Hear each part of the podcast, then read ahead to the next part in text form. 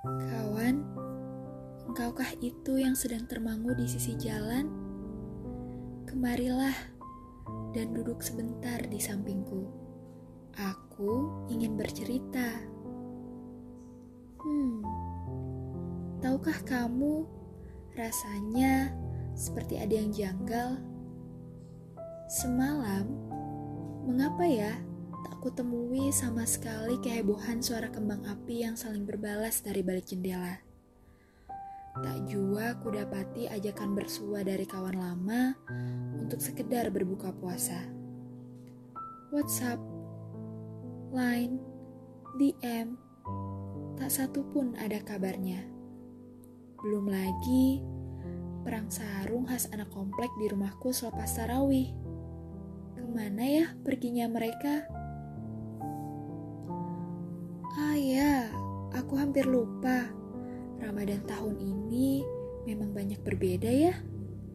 Ritual-ritual kecil kita dulu tak lagi leluasa dilakukan seperti biasa. Tapi memang sih tawa, canda, dan saling bertukar kabar masih bisa kita lakukan bersama. Ya, meskipun jauh berjarak, dan begitu bergantung pada sisa kuota. Eits, tunggu dulu. Jangan salah paham dulu. Aku sedang tidak menggerutu. Sekali lagi, aku hanya ingin bercerita padamu. Duhai kawan yang paling pintar bersyukur di kondisi apa pun itu. Benar kan? Hmm, aku juga masih ingat persis obrolan kita pekan lalu kau sepakat akan satu hal, bahwa Ramadan tahun ini memang berbeda. Namun, bukan lantas semakin buruk katamu. Hanya saja, justru lebih istimewa. Bahkan, kamu bilang, siapa yang sangka? Di Ramadan kali ini, kita jadi lebih banyak waktu untuk di rumah. Padahal mungkin di beberapa tahun sebelumnya, mana bisa kita berbuka bersama keluarga? Kalau tidak di kampus, kantor, ya paling-paling keburu buka di jalan dengan sekedar meneguk air putih. Itu pun masih sambil harus mencoba terjaga di tengah himpitan penumpang KRL dan busway. Aku banget deh pokoknya. Dan siapa yang sangka di Ramadan tahun ini khususnya bagi kita, para calon juru masak terbaik di keluarga. Kita jadi bisa lebih akrab dengan dapur kan? Termasuk bumbu rempah-rempah yang mungkin sebelumnya antara jahe dan lengkuas saja kita masih tidak tahu apa bedanya. Lalu apa lagi? Keleluasaan waktu, tentu saja katamu.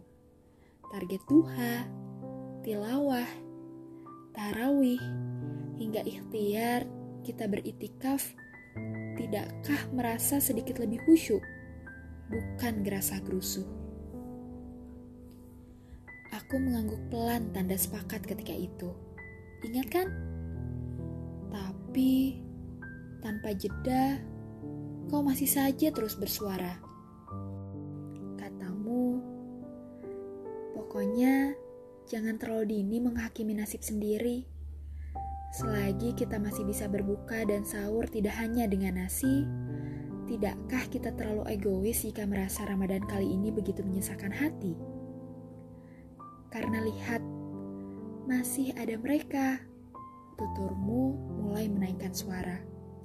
Para pengadu nasib yang mungkin baginya antara pagi dan malam saja tetap sama sama-sama masih memaksanya tidak berhenti bekerja demi sepotong roti atau sekedar sebungkus nasi berkuah yang akan dimakannya beramai-ramai di rumah.